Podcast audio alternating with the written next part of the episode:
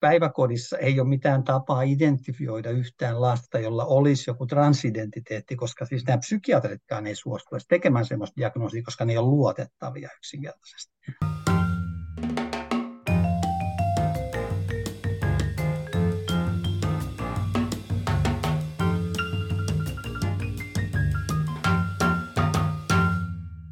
Tervetuloa Kujalla podcastiin. Tällä kertaa keskustellaan siitä, että pitäisikö jo päiväkotilapsille opettaa sukupuolen moninaisuutta. Mistä tässä oikein on kyse? Ja ihan ensiksi muistutuksena, että tämän podcastin tekemistä voi tukea osoitteessa patreon.com kautta kujalla. Ja tänään tosiaankin keskustellaan tällaisesta opetushallituksen linjauksesta tai määräyksestä, jossa on, on tehty velvoittavaksi nyt kesäkuusta lähtien se, että varhaiskasvatuksessa lapsille pitää opettaa sukupuolen moninaisuutta. Ja opetushallituksen sivuilla on teksti, jossa lukee, että, että, tytöille, että tota, sukupuolen moninaisuudesta pitää jakaa ikätasoisesti tietoa kertomalla esimerkiksi, että joillain pojilla on pimppi ja on mahdollista kasvaa naiseksi aikuisena, vaikka olisi syntymässä määritelty pojaksi.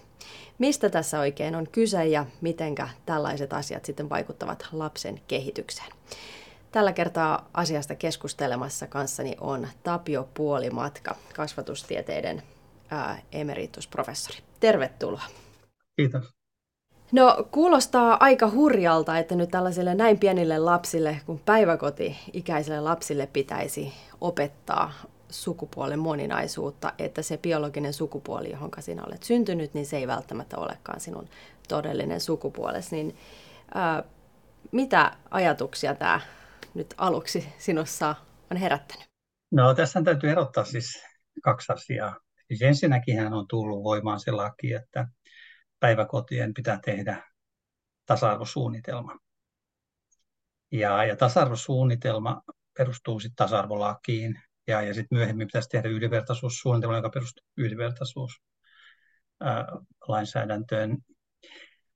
Mutta nyt täytyy siis ymmärtää siis se, että tämä opetushallituksen ohjeistus, eh, se ei ole lainsäädäntöä. Se ei ole siis sillä tavalla velvoittavaa, vaikka se usein tulkitaan niin. Ja nythän, kun tasa-arvolaissahan sanotaan, että ketään ei saa syrjiä sukupuoli-identiteetin perusteella, niin siitä sitten tämän opetushallituksen oppaan kirjoittajat ikään kuin siis sanoi, että tämän takia pitäisi opettaa sukupuolen moninaisuutta. Mutta nämä on kaksi ihan eri asiaa. Siis se, että me ei syrjitä ketään sukupuoli-identiteetin perusteella, niin se ei tarkoita sitä, että meidän pitäisi opettaa tällaista ideologista oppia kuin sukupuolen moninaisuus, koska sukupuolen moninaisuushan tarkoittaa sitä itse asiassa, että sukupuoli määräytyy ihmisen sisäisen tuntemuksen perusteella. Ja tämähän on tietyllä tavalla, siis voisiko sanoa joko maailmankatsomuksellinen tai voidaan sanoa ideologinen oppi. Ja, ja se, se, että miksi nyt sitten tämän opetushallituksen ohjeistuksen kirjoittajat katsoo, että tällaista oppia pitäisi opettaa, niin se saattaa olla enemmän heijastusta heidän omasta maailmankatsomuksestaan ja heidän taustastaan. Jos katsotaan niin tämän kirjoittajia, niin, niin heillä on hyvin yksipuolinen, siis sanotaan nyt yksipuolinen koulutustausta. Siis tietysti okei, okay, siellä on yksi, yksi henkilö, joka nyt ei ole siis joka on lähinnä erikoistunut siis rasismikysymyksiin. Hän ei ole täällä sukupuolialueella, mutta kolme näistä kirjoittajista on, niin heidän taustana on, on sukupuoli, sukupuolen tutkimus. Ja, ja, ja parilla heistä on taustana myöskin niin kuin seta-aktivismia. Eli he on, he on SETA-aktivisteja. Eli siis tämä kertoo siis siitä, että tämä sukupuolen tutkimus kaiken kaikkiaan, niin sehän on niin kiistanalainen, että onko se oikeasti tiedettä, koska siis sukupuolen tutkimuksen ytimessä on tämän tyyppiset oletukset sukupuolen moninaisuudesta ja niin edelleen, jotka sinänsä siis ei ole, ne on luonnontieteen vastaisia. Että kun luonnontieteen mukaan siis sukupuolia on vain kaksi. Eli tämä, nyt, tämä vastaus nyt vähän rönsyili, mutta mä tarkoitin sanoa siis sitä, että okei, se varsinainen kysymys oli, mitä mä ajattelen siis tästä. Niin mä ajattelen siis sitä, että jos nyt aletaan lapsille, siis se ensinnäkään siis lainsäädäntö ei velvoita opettamaan tätä ideologiaa tai tätä käsitystä sukupuolen, sukupuolesta, että sukupuoli määräytyisi sisäisen tuntemuksen perusteella, Ja, ja, siis, ja se oppi, mitä nyt tuossa niin määritellään, että pojalla voisi olla pimppi, niin sehän on siis tieteenvastainen, siis me jokainen tiedetään, että se ei pidä paikkaansa. Se on yksinkertaisesti niin kuin harhakäsitys. Eikä voida olettaa, että ketään varhaiskasvatuksen työntekijää velvoitetaan opettamaan jotakin todellisuuden ja tieteen vastasta. Ja se ongelmahan tässä nyt on sitten se, että paitsi että ei voida velvoittaa näitä varhaiskasvatuksen työntekijöitä välittämään tämän tyyppistä oppia, joka on siis joka voitaisiin enemmänkin luonnehtia niin kuin uskonnolliseksi opiksi. Siis on taustalla tietynlainen, on käytetty tämmöistä sanaa kuin uusgnostilaisuus. Eli että siinä siis äh, ideana on se, että lapsi voi syntyä väärään kehoon, ja sen pitäisi vapautua sen väärän kehon niin kuin kahleista, ikään kuin löytää se oma sisäinen minuutensa. Siis tämä oppi on ikivanha, siis uskonnollinen oppi, joka nyt on pukeutunut tällaiseen muotoon. Ja nyt jos ajatellaan, siis okay, työntekijöitä ei voi velvoittaa opettaa tämän kaltaista tieteen vastaista ja todellisuuden vastaista oppia, ja sitten lapsille ei tulisi opettaa. Siis lapsille, joiden sukupuolisuus on kehittymässä, niin ei pitäisi opettaa sellaista oppia tai käsitystä sukupuolesta, joka ei vastaa todellisuutta ja joka johtaa heitä harhaan. Mm. Eli tässä tulee monta, monta ongelmaa. Mm. No, jos nyt sitten tartutaan tuohon, mitä sanoit tässä, tässä viimeiseksi, niin tota, mitenkä lapsen sukupuoli-identiteetti kehittyy, jos nyt ajattelee, sulla on kasvatustieteen ja sun tutkimusten pohjalta varmasti niin kuin jonkinlaista käsitystä tästä? No nythän siis tutkimus osoittaa, että, että äidin ja isän erilaisilla sukupuolirooleilla on tärkeä merkitys, tai siis sanotaan sukupuolisella ilmaisulla, on tärkeä merkitys lapsen kehitykselle yleensä ja, tietysti erityisesti sukupuoliselle kehitykselle. Ja, ja, ja koska nyt tietysti se sukupuoli, niin sehän on biologinen tosiasia, siis, ja siinä se luonnostaanhan sitten ihminen identifioituu omaan biologiseen sukupuoleensa. Ja sitä edistää tietysti sellainen kasvatus, jossa siis niin kuin idealisti ydinperhe, jos on lapsella, lapsi saa kasvaa sekä niin kuin biologisen isänsä että äitinsä hoidossa siten, että hän voi samaistua siis siihen omaan sukupuolensa vanhempaan, tai poika voi samastua isäänsä, ja sitten äiti taas tukee ja sanotaan ihailee ja kannustaa ja hyväksyy sitä pojan niin kuin maskuliinisuutta. Eli siis se suku, ja sitten kun hän kasvaa niin kuin äidin ja isän hoidossa, niin hän oppii siitä sukupuolten välisestä vuorovaikutuksesta ja hän oppii siis aidosti sitä moninaisuutta, koska siinä on se moninainen tilanne, koska siinä on kaksi ihmistä, mies ja nainen, jotka ei koskaan niin kuin täysin ymmärrä toisiaan. Ne on siis hyvin erilaisia niiden näkökulmat. Ja, ja se on juuri se positiivinen asia. Eli että ne, ne kommunikoi ja ne näkee asiat niin kuin eri tavalla koko ajan. Ja lapsi saa koko ajan niin kuin kaksi erilaista tulkintaa maailmasta. Ja sillä tavallahan ja, ja tässä, kun niin kuin idealisti tietysti siis se, että se koti on kohtuullisen harmoninen, niin silloin hän, hän saa niin kuin luontevasti sitten sekä niin kuin oppii samaistumaan siihen oman sukupuolensa vanhempaan, että oppii suhteutumaan sen vastakkaisen sukupuolen edustajiin. Ja nyt tietysti meillä on moni perheitä, jossa siis yhä enemmän perheet hajoaa, ja silloin tietysti kannattaa yrittää löytää niin kuin lapsille korvaavia kokemuksia, että niillä olisi kuitenkin sitten yhteyksiä niin kuin molemman sukupuolen niin kuin myönteisiin aikuisiin tai vanhempiin ihmisiin, tai sanotaan vaikka vähän ikätasoltaan varttuneempiin ihmisiin, jolloin hän saisi sitten vahvistusta sille omalle sukupuoli-identiteetin kehitykselle. Ja yksi ongelma nyt tässä koko opetushallituksen näiden, näissä oppaissa, ei pelkästään tässä oppaassa, vaan myöskin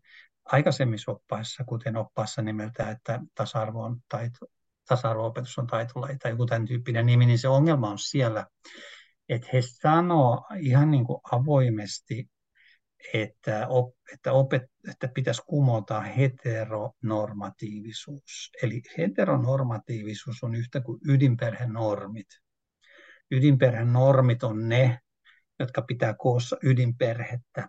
Ja ydinperhe on ideaalitilanne lapsen sukupuolisen identiteetin ja yleensäkin lapsen niin kuin terveelle kehitykselle. Eli tämän normatiivisen kehikon purkaminen, niin se on kulttuurin vastaista ja se on yhteiskunnan vastaista ja se on, niin kuin voidaan sanoa, niin kuin käytännössä tiekulttuuriseen itsemurhaan, jos käytetään tämmöistä voimakasta sanaa, sitä on käytetty.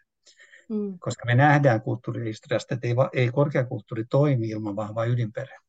Niin ja tässä varmaan on, on niin, että meillä voi olla tietynlaisia niin kuin norsunluutornissa, eli yliopistokampuksella kehiteltyjä kaikenlaisia teorioita siitä, että miten me voitaisiinkin järjestää meidän yhteiskunta ja ihmissuhteet täysin uudella tavalla, ja ne perustuu tietynlaisiin ideologioihin, ja feministinen ideologia on tietenkin yksi tosi, tosi vahva niin kuin juurisyy, ja feminismin sitten taustalla on marksilaisuus ja valtasuhteet, ja ja kaikkea tällaista. Mutta tuota, tuosta perheiden hajoamisesta, niin joku tutkimus sanoi myös niin, että, että kun vanhemmat ajattelevat, että no meillä on nyt niin hirveästi riitoja, meillä nyt ei ole niin hyvä avioliitto tai jotakin tällaista, niin sitten kuitenkin lasten kannalta on tutkittu, että se on parempi, että sulla on ikään kuin semmoinen NS-keskivertoavioliitto, kuin että sitten olisi ero. Että se on kuitenkin tavallaan sitten lasten niin kuin hyvinvoinnin kannalta sitten parempi asia.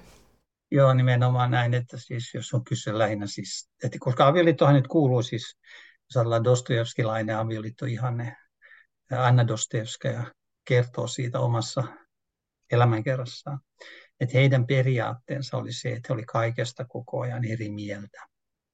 Siis se on se ihanne että miksi ollaan koko ajan eri mieltä, koska, silloin, koska idea on se, että molemmat puhuu aidosti, mitä ajattelee ja näkee, ja kun on kaksi erilaista ihmistä, niin ne näkee asiat eri tavalla, että se erimielisyys ei ole paha asia, se vaan täytyy hyväksyä, siis se, että se on, niin kuin se, se on itse asiassa kaikkein positiivisin asia.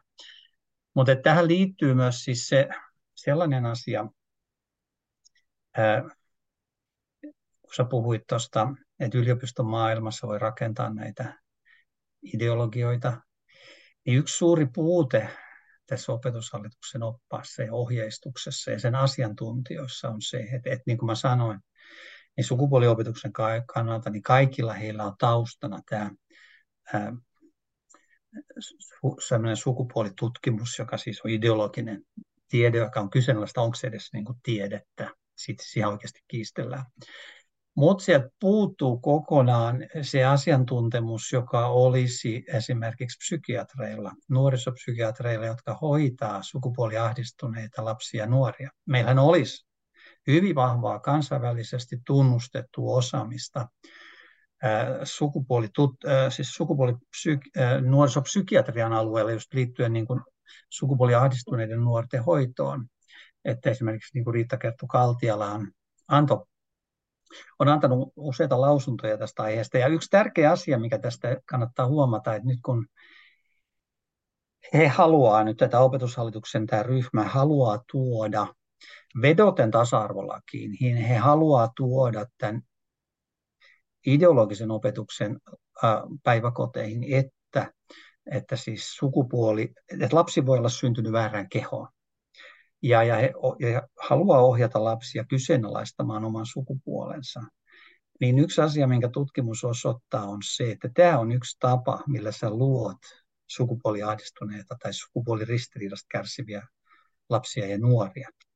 Eli että kun siis monet niistä, jotka on siis päätynyt tällaiseen vaikka hormonihoitoihin ja leikkauksiin, siis tämmöiseen trans identiteettiin, ne kertoo, että se sysäys on voinut tulla esimerkiksi just koulusta. Ja nyt tässä tapauksessa, jos se aloitetaan jo päiväkodissa, niin se aivopesun ikään kuin se kohtaa yhä niin kuin he, sillä tavalla valmistautumattoman kohteen. Ja että sitä me voidaan odottaa, että sen seurauksena kasvaa siis sukupuoliahdistuneiden nuorten määrä, siis niiden nuorten määrä, jotka hakeutuu näille sukupuoliklinikoille että olisi ollut kyllä mun mielestä järkevää niin kuin tähänlaiseen työryhmään sen sijaan, että se nyt koostuu näin voittopuolisesti niin kuin aktivisteista, niin ottaa sinne joku ihminen, joka on, ollut, joka on kohdannut sen niin kuin karun todellisuuden, mikä sitten kohtaa näitä nuoria, jotka joutuu tähän todelliseen sukupuoliristiriitaan. Ja, ja nyt kun tässä siis ajatellaan nyt, että että, että heidän perusteenansa on saattaa olla se, että pitää estää sy- niiden syrjintä, jolla on poikkeava sukupuoli-identiteetti. Mutta kun nykyinen käytäntö esimerkiksi yliopisti, Suomen yliopistollisilla sukupuoliklinikoilla on, että alle 13-vuotiaalle ei tehdä tällaisia diagnoosia edes, koska lapsen niin kuin erilaiset, lapsen niin kuin nämä lapsi saattaa heittelehtiä, se saattaa leikissä samastua kenen tahansa, siis se saattaa leikkiä poikaa tai tyttöä, mitä tahansa, se ei kerro yhtään mitään hänestä pysyvästä sukupuoli-identiteetistä, se on vain sitä lapsen niin kuin mielikuvitusleikkiä. Eli siis päiväkodissa ei ole mitään tapaa identifioida yhtään lasta, jolla olisi joku transidentiteetti, koska siis nämä psykiatritkaan ei suostu edes tekemään sellaista diagnoosia, koska ne ei ole luotettavia yksinkertaisesti. Mm. Eli tuokin on niin kuin siis hiekalle rakennettu tuo ajattelu. Mm. Eli nyt sitten jos ajatellaan, että meillä on siis tällainen tilanne, että, että tavallaan se lapsen sukupuoli-identiteetti, se, se kehittyy niin kuin tavallaan siellä kotona ja se, että sulla on isä ja äiti ja tavallaan sä sitten samaistut siihen sun, sun, omaan, sun omaan sukupuoleen ja, ja siinä sä sitten tota, opit, opit sen mallin siitä ja, ja niin edespäin. Mutta sitten kun on tosi monet perheet on, on, on rikki, on hajonneet, niin tavallaan sitten kotona se tilanne voi olla vähän niin kuin sekavampi. Voi olla, että vaikka isä ei sitten näkään niin, niin usein, Eli se vaikuttaa lapsen kehitykseen sit tavalla tai toisella. Ja sitten samaan aikaan, jos myös päiväkodissa sit tuodaan esille tällaista, että hei, että itse asiassa se, minkä näköinen sä oot, niin ei kerrokaan siitä, että kuka sä oot. Niin tämä kuulostaa aika, aika isolta niin kuin sekametelisopalta sit lapsen kannalta. Joo, ja siinä tulee se lisäongelma, että kun siis lähes puolella sukupuoliahdistuneista nuorista, niin on taustalla autismin kirjon ongelmia. Eli autismin kirjon ongelmista kärsivät lapset ja nuoret, niin niillä voi olla taipumus jumiutua johonkin ajatukseen. Ja nyt ensinnäkin, jos ajatellaan vaikka autismin kirjon ongelmista kärsivää tyttöä, niin hän ei välttämättä pääse siis niin kuin läheisiin suhteisiin niin kuin tyttöporukoissa, joka perustuu tämmöiselle hyvin vahvalle ehkä tämmöiselle intuitiolle ja, ja, ja lähes symbioosille, niin hän ei välttämättä pääse sinne, hän kokee itsensä ulkopuoliseksi. Sitten hänelle syötetään tämä ajatus, että se, että sä koet itse ulkopuoliseksi, johtuu siitä, että sä oot syntynyt väärään sukupuoleen. Ja sitten kun hänelle on syötetty tämä ajatus, niin kuin tällaisia oikeudenkäynti, tai siis sanotaan, että tämä, tämä on hyvin yleistynyt. Hänelle syöttää tämä ajatus, ja sitten hän alkaa jossain vaiheessa hakea näitä sukupuolen niin sanottuja sukupuolen korjaushoitoja, joka sinänsä sitä sanakin on väärä, koska sukupuolta tässä itse asiassa ei, ei korjata sukupuolta, vaan, vaan, niin kuin, vaan muokataan sitä kehoa, kehon ilmiasua, niin jos hänellä aletaan antaa niitä sukupuolen korjaushoitoja, niin sitten hän jossain vaiheessa saattaa herätä, että hänen ongelmansa ei kadonnut mihinkään. Mutta hän, hänet on ehkä jo tuhottu aika lailla, siis hänen terveyttä, ja, ja siis ehkä jo sillä tavalla ne hormonit on voinut vaikuttaa, että, että ne, ne on tehty pysyviä muutoksia, jotka rampauttaa hänet loppuelämäänsä. Tässä on, nyt täytyy muistaa siis se, että miksi niin tämä kohdistetaan lapseen tämä propaganda. Niin se syyhän on se, että tämä transideologia tarvitsee käsitystä translapsesta koska siellä on siis se, joka ilmenee näissä dokumenteissakin, se ajatus siitä, että, että se sukupuolituntemus on synnynnäinen ja muuttumaton. Siis tällähän ei ole mitään tieteellistä perustaa. Et, et jollakin voi olla syntymästä saakka ää, kehollisesta sukupuolesta poikkeava sukupuoli-identiteetti tai sukupuolikokemus, ja että se olisi muuttumaton. Niin tämä, tämä ideahan on siis ihan niin nostilainen oletus, sillä ei ole mitään tieteellistä pohjaa, mutta joka tapauksessa se on tuolla taustalla koko ajan. Ja, ja, ja sitten ne tarvii sen tueksi niin kuin lisääntyvän määrän sellaisia lapsia, jotka kertoo itsestään sellaista kertomusta, että ne on aina kokenut kuuluvansa toiseen sukupuoleen, vaikka kukaanhan ei voi tietää kokevansa, että kuuluu toiseen sukupuoleen, koska jos mä miehenä mä en koskaan voi tietää, miltä tuntuu olla nainen. Siis ei mulla ole mitään mahdollisuuttakaan tuntea, tietää mitä se tarkoittaa, koska sen naisen kokemus on sidoksissa sen naisen kehollisuuteen ja siihen sen kehollisuuden niin kuin, ja siihen sosiaaliseen niin kuin, kenttään, minkä se naisen kehollisuus hänet asettaa ja, ja, ja niin edelleen. Eli siis, että se on, niin kuin, sekin on niin kuin illuusio. Niin kuin illuusioita illuusioiden päälle ja ongelmana on nyt se, että tässä on niin kuin lapset ja niin kuin sanoisit, että se voi harhauttaa heitä. No näissä opetushallituksen materiaaleissa, okay, näissä, näissä yhdessä osassa tosiaan keskustellaan siitä tai ohjeistetaan siihen, että, että pitää tästä sukupuolen moninaisuudesta puhua, mutta sitten niin kuin tässä jo viittasitkin, niin tavallaan tässä taustalla on tämmöinen suurempi tai laajempi niin kuin tasa-arvoajattelu ja sukupuolen tavallaan tasa-arvoajattelu ja siellä ohjeistuksessa myös puhutaan nimenomaan päiväkotilapsille tai lapsia hoitaville niin, että tavallaan pitäisi häivyttää tämmöisiä sukupuolirooleja ja niiden vahvistaminen on ikään kuin haitallista suorastaan. Ja voidaan jopa näistä lauseista tulkita, että ehkä se, että tytöt on tämmöisiä hoivaajia, niin se ei ole nyt ehkä ihan niin positiivinen ja rohkai, rohkaistava ominaisuus tytöissä. Ja että, että siellä suoraan sanotaan, että tyttöjen hiljaisuus ja kiltteys, niin se ei niin kuin välttämättä ole hyvä asia, että, että sitten pojat pääsee päättämään ryhmässä enemmän asioita kuin tytöt, jos, jos tytöt on, on kiltimpiä ja hiljaisempia ja, ja niin edespäin. Niin tota, mitenkä sitten, osaatko sanoa tällainen tavallaan se, että häivytetään ikään kuin jo tytöiltä ja pojilta siis myös sitä semmoista, että mitä tarkoittaa olla tyttö, mitä tarkoittaa olla poika, semmoista niin kuin roolimallia, niin, niin mit, mitä se vaikuttaa sitten lasten kehitykseen? No, nythän lapselle olisi hyvin tärkeää, siis hänen kehityksensä kannalta, se, että hän voisi identifioitua oman biologisen sukupuolensa koska niin kuin mä totesin tuossa, niin jos hän ei voi identifioida oman biologiseen sukupuolensa, ja jos hän menee niin sanottuihin sukupuolinkorjaushoitoihin, niin nehän on terveydelle haitallisia. Siis nämä hormonihoidot ja leikkaukset, nehän tuhoaa sen lapsen terveyden.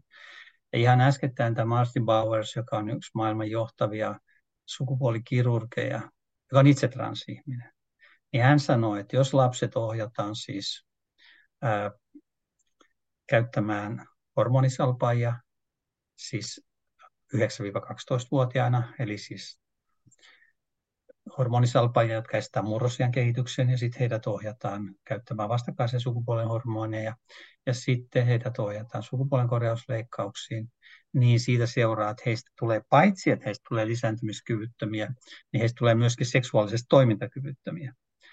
Eli, eli he, ei tule saamaan seksuaalisia kokemuksia edes. Et, et voi ymmärtää, että tämä ei ole kovin niin kuin, hyödyllinen vaihtoehto.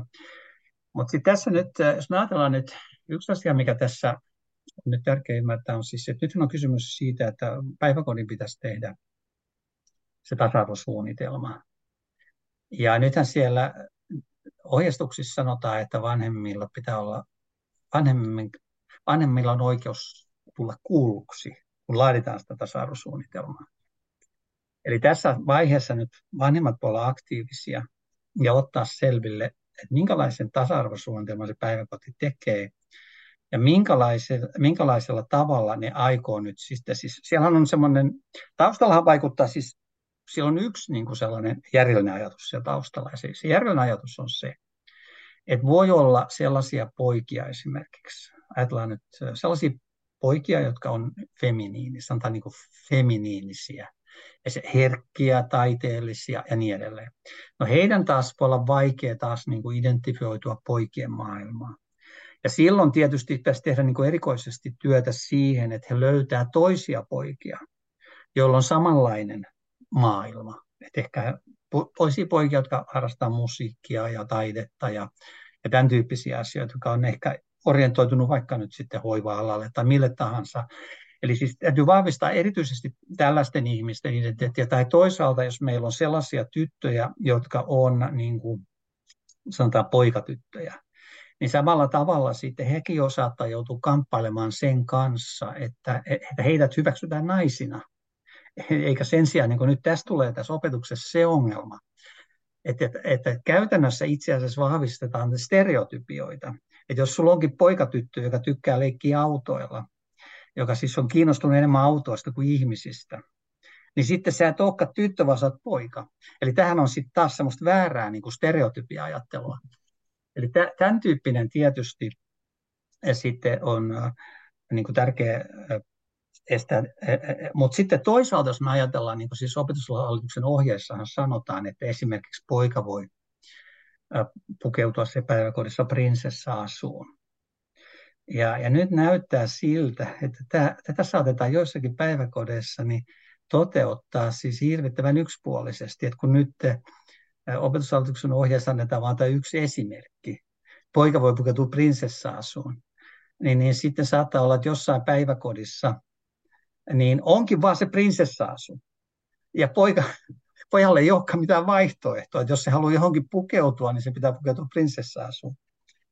Ja, ja sitten toisin sanoen, tätä on, vanhempien pitäisi valvoa siis sitä, että jos he törmää tämmöiseen ilmiöön, että vaikka että sun poika on puettu se päiväkodissa prinsessa-asuun, niin tarkistaa, että onko siellä mitään muita kuin se prinsessa-asu, ja onko niitä tuotu tasapuolisesti esille, ja minkälaisen prosessin tuloksena se poika on päätynyt siihen, että hän pukee, hänet puetaan siihen prinsessa-asuun. Eli onko siinä kunnioitettu sitä lapsen itsemääräämisoikeutta? Siis mehän voitaisiin tietysti verota, jos meillä on tietynlainen oma perhekulttuuri, niin voitaisiin verota siihen omaan perhekulttuuriinkin. Mutta, mutta nyt siinä tulee se ongelma, tai siis mä, mä en halua sitä liikaa korostaa, mutta tällaistakin on tapahtunut, että, että siis voi tapahtua niin, että tota, päiväkodin henkilö, jos joku protestoi vaikka sitä, että hänen poikansa on puettu prinsessa-asuun tilanteessa, jossa siellä ei ole muita kuin se prinsessa-asu. Ja hänellä ei ole dokumentoitu sitä prosessia, minkä, jolloin hän ei tiedä, kuinka paljon siinä on käytetty manipulointia tai jopa niin kuin semmoista pakottamista.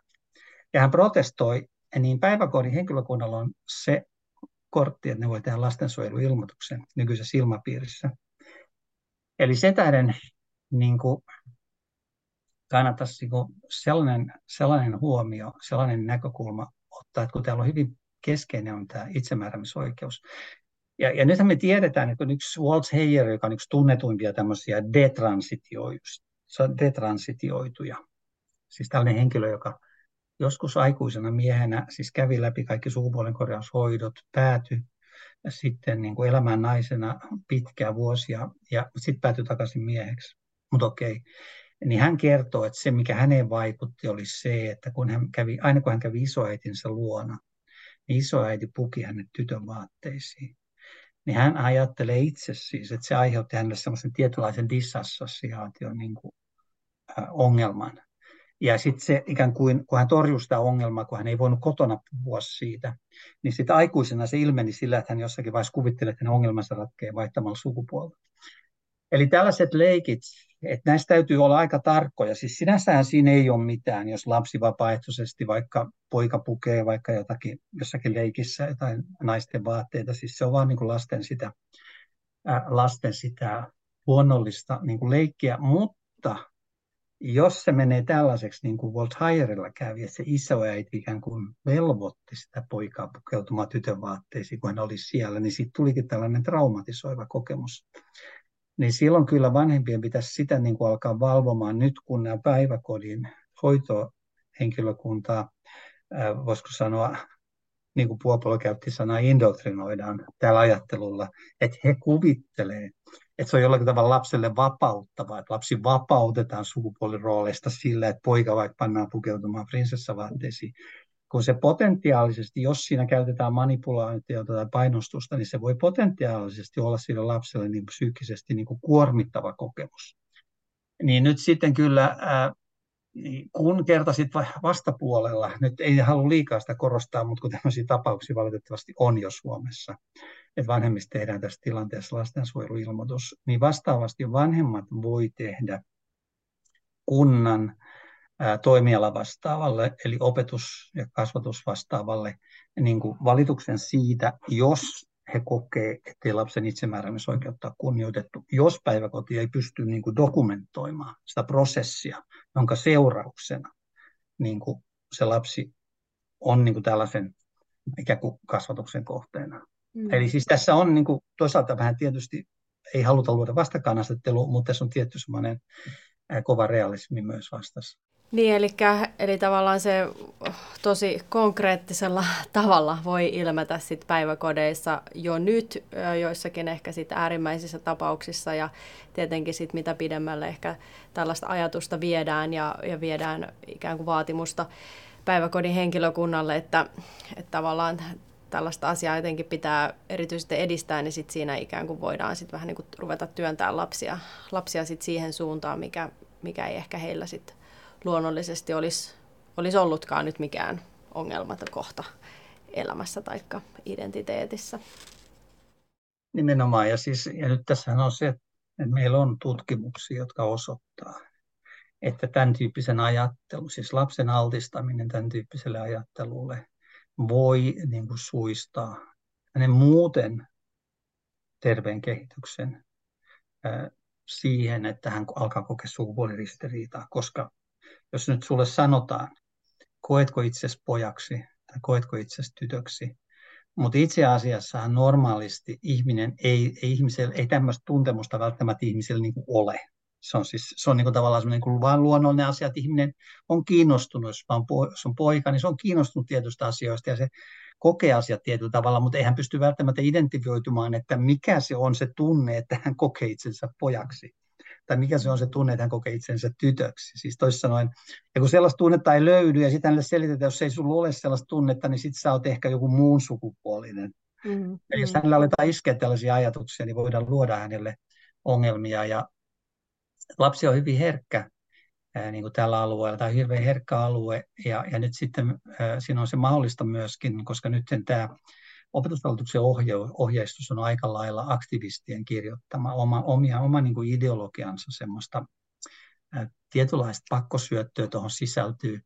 Ja, ja semmoisia loogisia, hypp, loogisia ristiriitaisuuksia tai loogisia hyppyjä itse asiassa, että he katsoo, että tasa-arvo laista seuraa tämän ideologian opettaminen. Ja nyt sitten jos se omaksutaan laajasti ja omaksutaan se oletus, että se terve kehitys on sitä, että mä en, että mä niin kuin en sitoudu mihinkään rooliin ikään kuin, mä en sit, mulla ei ole mitään normeja, ää, niin et, et se olisi se terve kehitys. Eli käytännössähän, kun lapsi tarvitsee niin kuin keh, tietynlaisen niin kuin maailman niin kuin rajat, että minkälainen se maailma on, hän tarvitsee apua sen maailman hajo, äh, niin kuin hahmottamiseen.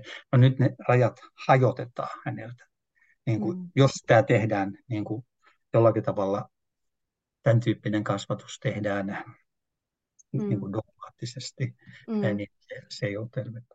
No tästä nyt sitten oikeastaan, jos mietitään nyt tavallaan vähän niin kuin arkisemmalla tasolla, että tietenkin tällaisia tilanteita nyt sitten tapahtuu niin kuin ehkä ääriesimerkeissä, mutta varmaan semmoinen kysymys, minkä kanssa joka ikinen perhe ö, joutuu tavallaan jollakin tavalla kosketuksiin on siis ihan vaan sukupuoliroolit. Mitä nainen tekee, mitä mies tekee, minkälainen hän on, minkälainen on äiti, minkälainen on isä.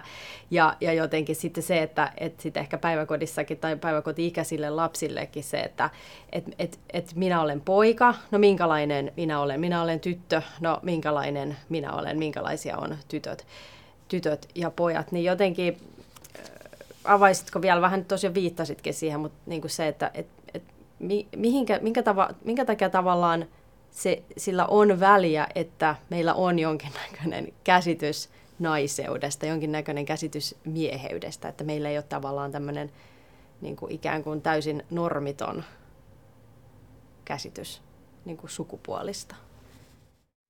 Ja niin kuin kristillisen käsityksen mukaan ikään kuin miehen roolina kasvaa isäksi ja naisen roolina kasvaa äidiksi. Ja sehän ei tarkoita sitä, että jokaisesta pojasta tai miehestä tulee isä, tai jokaisesta tytöstä tai naisesta tulee äiti, mutta se tarkoittaa sitä, siis noin biologisesti, mutta se tarkoittaa sitä, että tavallaan kun me, me, me kannetaan vastuuta toisistamme ja, ja ihmisinä eletään, niin, niin se luontaisesti niin kuin miehelle kuuluu se tiet, tietyllä tavalla se, niin kuin se kasvaa siihen vastuuseen, niin kuin tämän tyyppiseen vastuuseen, mikä kuuluu isälle ja, ja, ja naiselle enemmän sitten on niin kuin taipumusta sen tyyppiseen vastuuseen, mikä kuuluu äidille.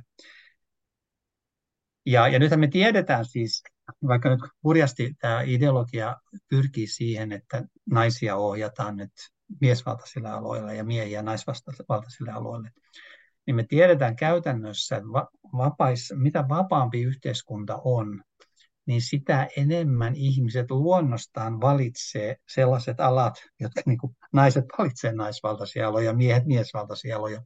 Eli ne vastaa heidän jotakin luonnollista taipumustaan. Eli tässä jollakin tavalla nyt soditaan niin kuin tuulimyllyjä vastaan, että pyritään niin kuin muuttamaan ihmisluontoa. Että siellä on taustalla sellainen ajatus, että ikään kuin ei olekaan mitään ihmisluontoa, vai ihminen voi ikään kuin täysin tyhjästä luoda itsensä. Ja se on niin kuin illuusio sillä tavalla, että silloin ää,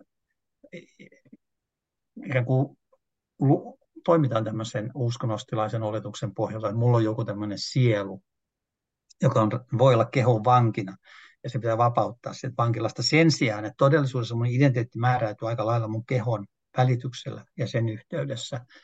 Ja sen kehollisuuden kunnioitusta pitäisi niin kuin lisätä ja, ja, ja se on niin kuin, meille ehkä niin kuin huomaamatta tapahtunut, että me ollaan siirrytty niin kuin materialistisesta kulttuurista uskonnostilaiseen kulttuuriin, sellaiseen, jossa ikään kuin tämä kehollisuus ja biologia ei enää niin kuin, ikään kuin se sivuutetaan.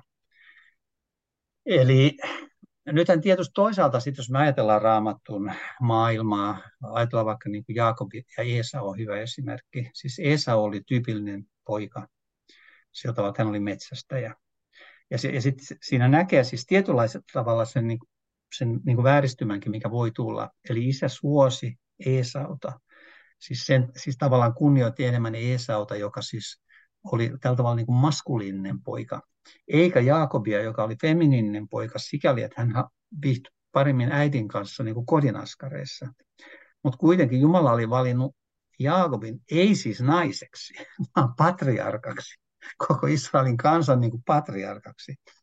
Eli että yhtä lailla riippumatta siitä, onko se poika feminiininen tai maskuliininen, niin hänet on valittu siis niin kuin isäksi.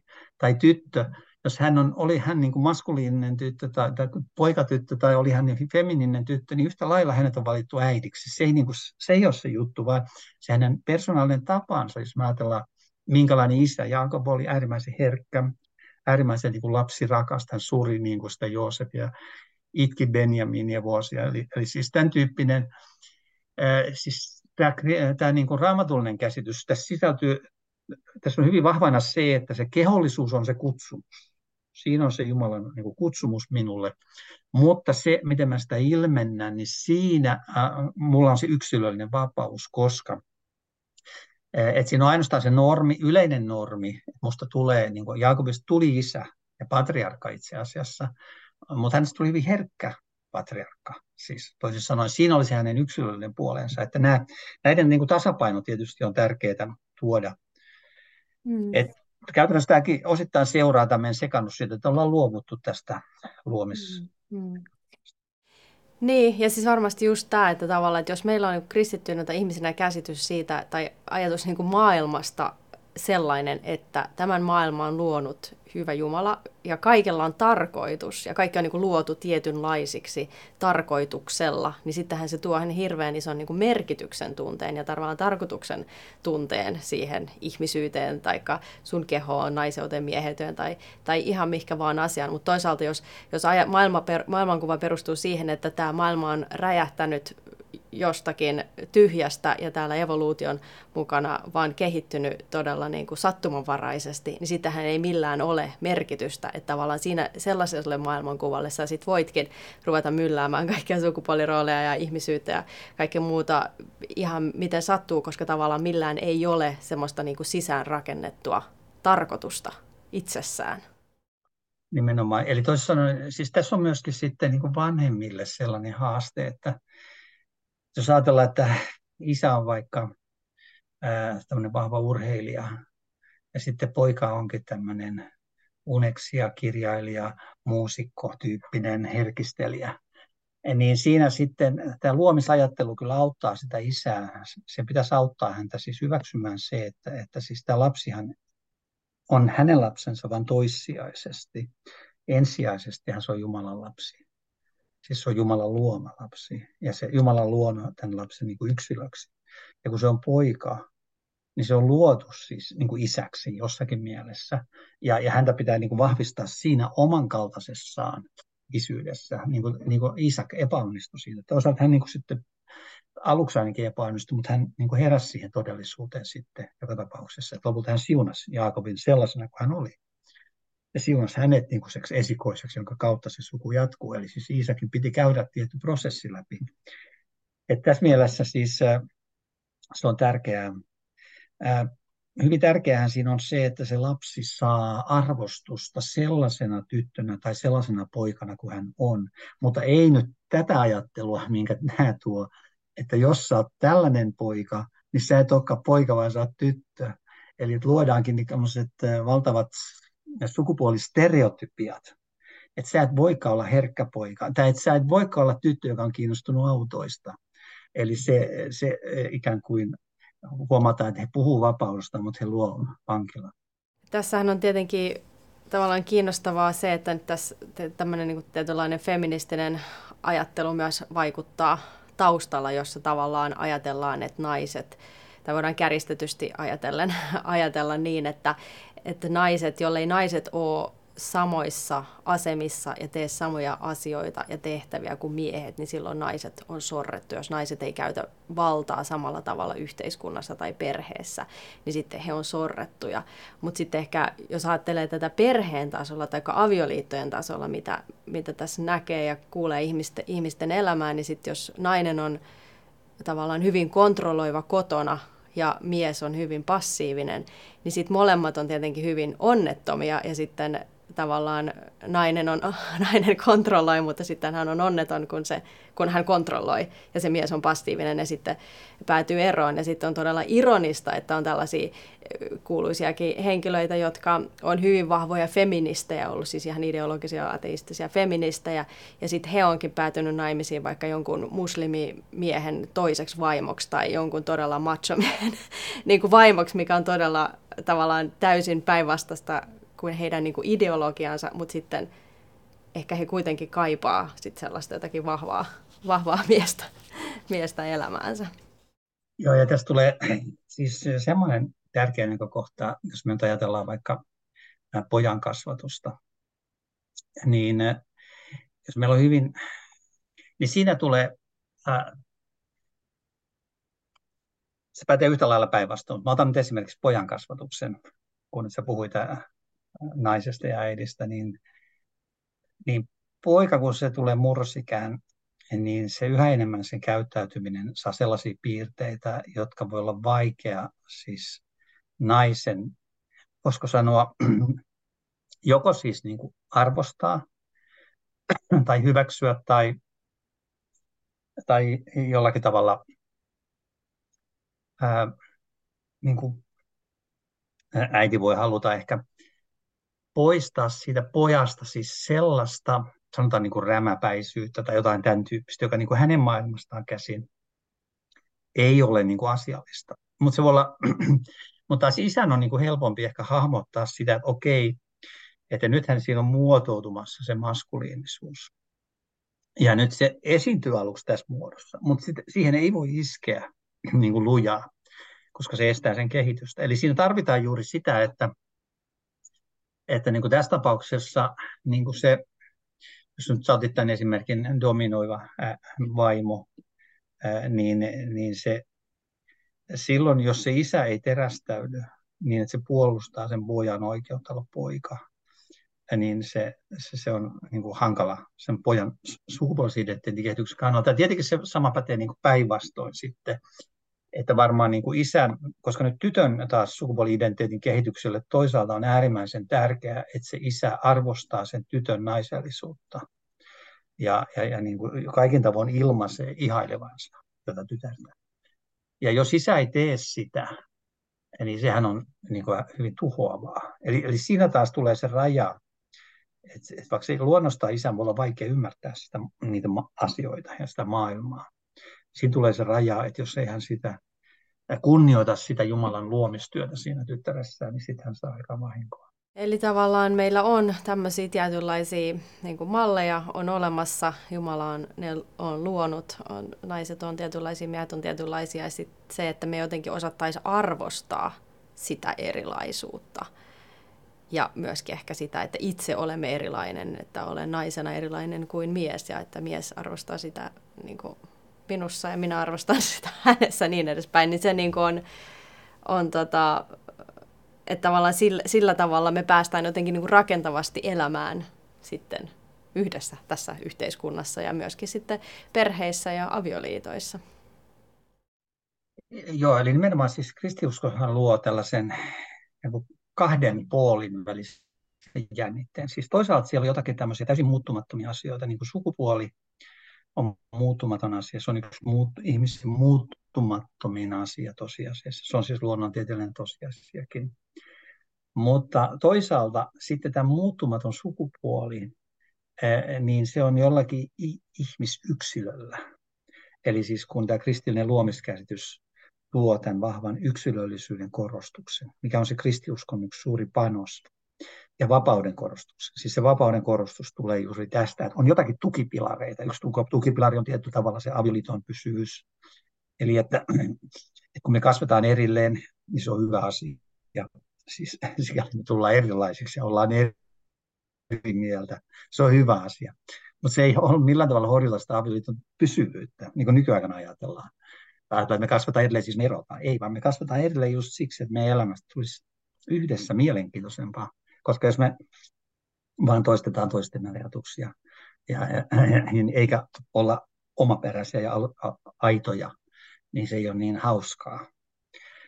Ää, niin samalla tavalla sitten suhteessa niin kuin lapsiin, niin on jotakin pysyvää, että tämä poika, se on tarkoitus kasvaa isäksi, mutta sitten hän on yksilö, niin minkälaiseksi isäksi hän kasvaa, se voi olla ihan erilainen. No jos tässä vielä ihan lopuksi tota, nopeasti puhutaan lyhyesti vapaudesta, eli tavallaan tässähän nyt niin kuin näissä tällaisissa sukupuoliroolien ja sukupuolin mylläysasioissa niin on myös tietynlainen tausta-ajatus sillä, että, että me, meidän pitäisi olla mahdollisimman vapaita ja vapaita ikään kuin sitten valitsemaan, mikä nyt sitten tuntuukaan hyvältä, mutta sitten tämä vapaus on ehkä, että et mitä, mitkä, mitä on niinku vapaus kristillisessä mielessä ja mitä on vapaus nyt sitten, jota tä, tällaisessa niinku, niin sanotusti vapautuneessa sukupuoliajattelussa sitten ajetaan, minkälaisia eroja niillä on? No se keskeinen erohan on siinä, että, että Jeesus sanoi, että, että tulette tuntemaan totuuden ja totuus on tekevä teidät vapaiksi. Ja nythän se, mitä opetushallitus opettaa, on se, että, että jos me valehdellaan lapselle ja sanotaan, että joku poika, jollakin pojalla voi olla pimppi, niin sitten hän tulee vapaaksi. Siis toisin sanoen, että me annetaan hänelle harhainen käsitys todellisuudesta, siis mielivaltainen, että sitä voi päättää sun sukupuolesta. Siis se näyttää, se kuulostaa vapaalta, mutta todellisuudessa se on niin todellisuuden vastainen, että se johtaa sen lapsen niin kuin siis törmäyskurssiin niin kuin itse oman kehonsa kanssa, oman niin kuin psyykkisen olemuksensa kanssa ja myöskin ympäristön kanssa. Mutta kristillinen käsitys on se, että, että kun sä otat niin kuin lähtökohdaksi totuuden, siis nyt tässä tapauksessa totuuden vaikka sukupuolesta, että sukupuoli on muuttumaton asia, ja on tietysti olemassa joitakin niin kuin, eh, ihmisiä, joille, joiden sukupuoli on tietyllä tavalla niin kuin, epäselvä. Mutta se on niin kuin eri asia, se ei koske niin kuin suurinta osaa ihmisistä, että sitä problematiikkaa ei tarvitse siirtää muille. Suurimmalla osalla ihmisistä se sukupuoli on selvä. Niin kun sä otat sen totuuden lähtökohdaksi ja otat siihen rinnalle toisen totuuden, että Jumala on luonut sut yksilöksi. Että, että sä oot tämän sukupuolen nyt poika tai tyttö, mutta sä oot yksilö. Ja se, mitä sä ilmennät sitä, niin siinä on valtava se niin skaala kunhan sä otat niin kuin ne tietyt niin kuin sen niin kuin rakkauden normit ja kunnioituksen normit niin kuin siihen mukaan. Ja sitten myöskin tietysti sen seksuaalisen normin, että seksuaalisuus kuuluu avioliittoon. Eli sulla tulee se, niin kuin se käsitys ydinperheen, joka on niin kuin yhteiskunnan perusyksikkö. Niin silloin sä oot todellisuudessa vapaa, kun sä et ole niin kuin, tällä tavalla mielivaltaisten tuntemusten niin kuin heiteltävänä. Niin kuin tässä ohjataan siihen itse asiassa lapsia, mikä on äärimmäisen vaarallista. Että jos sulla on joku tunne nyt, ja sä satut olemaan vaikka joku autistinen lapsi, ja sulla voi olla niin kuin se, että sä koet, että sä oot vieraantunut vaikka autistinen tyttö muista tytöistä, niin sitten sulla sanotaan, että se johtuu, kaikki paranee, kun sä aletkin ottaa, muuttaa sukupuolelle, se identifioituu pojaksi. Ja nythän tuossa väitetään tuossa opetushallituksen tekstissä, että on muka tutkimus osoittanut, että jos lapsen annetaan käyttää sen toisen sukupuolen niin kuin nimeä niin se on hänelle psyykkisesti edullista. Mutta tämä, on täysin väärä tieto kyllä. Ei siinä olekaan mitään niin kuin viitettä, ei varmasti ole, koska se tutkimus, jos semmoinen tutkimus on, on niin huono, että ei ne laita sitä viitettä siihen. Toisin sanoen käytännössähän se on niin, että, että tutkimus osoittaa, että kun lapsi tai nuori ohjataan tämmöiseen sosiaaliseen sukupuolenvaihdokseen, niin hänen mielenterveytensä heikkenee. Hänelle tulee lisää mielenterveysongelmia, koska hän joutuu ristiriitaan todellisuuden kanssa. Ihmiset ei miellä hänen sukupuoltaan niin kuin hän itse, hänet on saatu itse ehkä uskomaan. Ja hän kohtaa sen koko ajan sen ristiriitan. Et voi tulla sellainenkin ongelma, että sitten jos vaikka joku koulu päättää, että vaikka joku oppilas saa vaihtaa nimensä. Ja sitten sit tuleekin sille lapselle sellainen kynnys, että ei se enää uskalla mennä sinne kouluun sen jälkeen. Toisin sanoen, koska hän tajuaa sen ristiriidan, että hän on oikeasti, jos hän hän on poika ja vaihtaa nimensä tytöksi, niin ei hän pysty niin kuin vastaamaan niitä odotuksia. Eli tässä on niin kuin se yli korostettu kunnioitus siis semmoiselle oletuselle, että ihminen voisi luoda itsensä. Ei ihminen voi, ei ihminen voi luoda itsensä. Ihminen voi ilmaista yksilöllisyyttään kyllä, mutta niin kuin sen luodun todellisuuden sisällä, joihin kuuluu se sukupuoli. Joo, eli että totuus tekee meidät vapaaksi todellisuudessa, ei niinkään se, että meillä on rajattomat vapaudet tehdä ihan mitä vain, koska tietenkin myös se, että, että kaikilla meidän valinnoilla, mitä me ikään kuin vapaus, vapaasti tehdään, niin niillähän on sitten seurauksia, ja sitten kaikki seuraukset ei nyt ole mitään hyviä seurauksia, niin siinä mielessä se, että jos me ollaan ankkuroitu itsemme totuuteen, Jumalan totuuteen, joka on luonut tämän maailman ja tavallaan tietää, miten asiat asiat toimivat, niin se on sitten ikään kuin se turvallisen paikka tai lähtökohta sitten operoida ikään kuin siitä, siitä näkökulmasta käsin. Nimenomaan tuossa ajattelen nyt tosiaan, meillä on tämmöisiä tunnettuja esimerkkejä, erityisesti Yhdysvalloissa, sellaisista lapsista, jotka on kolme-neljä-vuotiaasta asti ikään kuin ohjattu sosiaalisesti vaihtamaan sukupuoltaan ja, ja sitten, niin kuin nyt tämä yksi tunnetuin esimerkki, niin, niin hänet ohjattu hormonisalpajien käyttöön, vastakkaisen hormonien käyttöön, sukupuolen korjausleikkauksiin, niin, niin käytännössähän siitä syntyy henkilö, joka esimerkiksi parisuhden markkinoilla, mikä hänen asemansa, koska hänestä on tullut seksuaaliset toimintakyvyt, mikä hänen niin kuin, mahdollisuutensa on niin kuin, luoda parisuhdetta. Siis toisin sanoen, e, hänen mahdollisuutensa on rajoitettu aivan dramaattisesti. Tämä esitettiin vapauden nimissä, mutta käytännössä hänellä ei ole enää sitä liikkumavaraa. Se liikkumavara on viety. Jos hän olisi ollut äh, niin tämmöinen herkkä poika, elänyt herkkänä poikana, niin hänellä olisi ollut valtava siis vapauden määrä, elää parisuuden markkinoilla, luoda pysyvä parisuuden, saada omia lapsia. Nyt hän on se vapaus viety. Eli tämä on niin kuin näennäis vapauden ideologian avulla vangitaan ihminen pienen nurkkaan, jossa sillä on hyvin vähän niin kuin elämän kokemisen mahdollisuuksia, koska niin kuin Martin Bauer sanoo, tällaisen ihmisen se seksuaalinen kokemus on käytännössä siis aika niin kuin ohut tai olematon. Mm, mm. Ja tämä kaikki on tehty osittain niin kuin seksuaalisen vapauden nimissä. Mm. Ja se, ja se, että aika vaarallista leikkiä, mitä nyt opetushallitus haluaa leikkiä meidän lasten kanssa päiväkodeissa. No tässä tuli monia näkökulmia nyt tähän asiaan ja, ja varmasti tästä sitten ihmiset, kuulijat ja katsojat voivat sitten keskustella omissa kodeissaan ja päiväkodeissaan ja, ja muuta. Ja toivotaan, että tämä on sitten semmoiseksi rohkaisuksi ja vahvistukseksi kaikille. Kiitos tosi paljon Tapio Puolimatka, että olit mukana tänään. Joo, kiitos.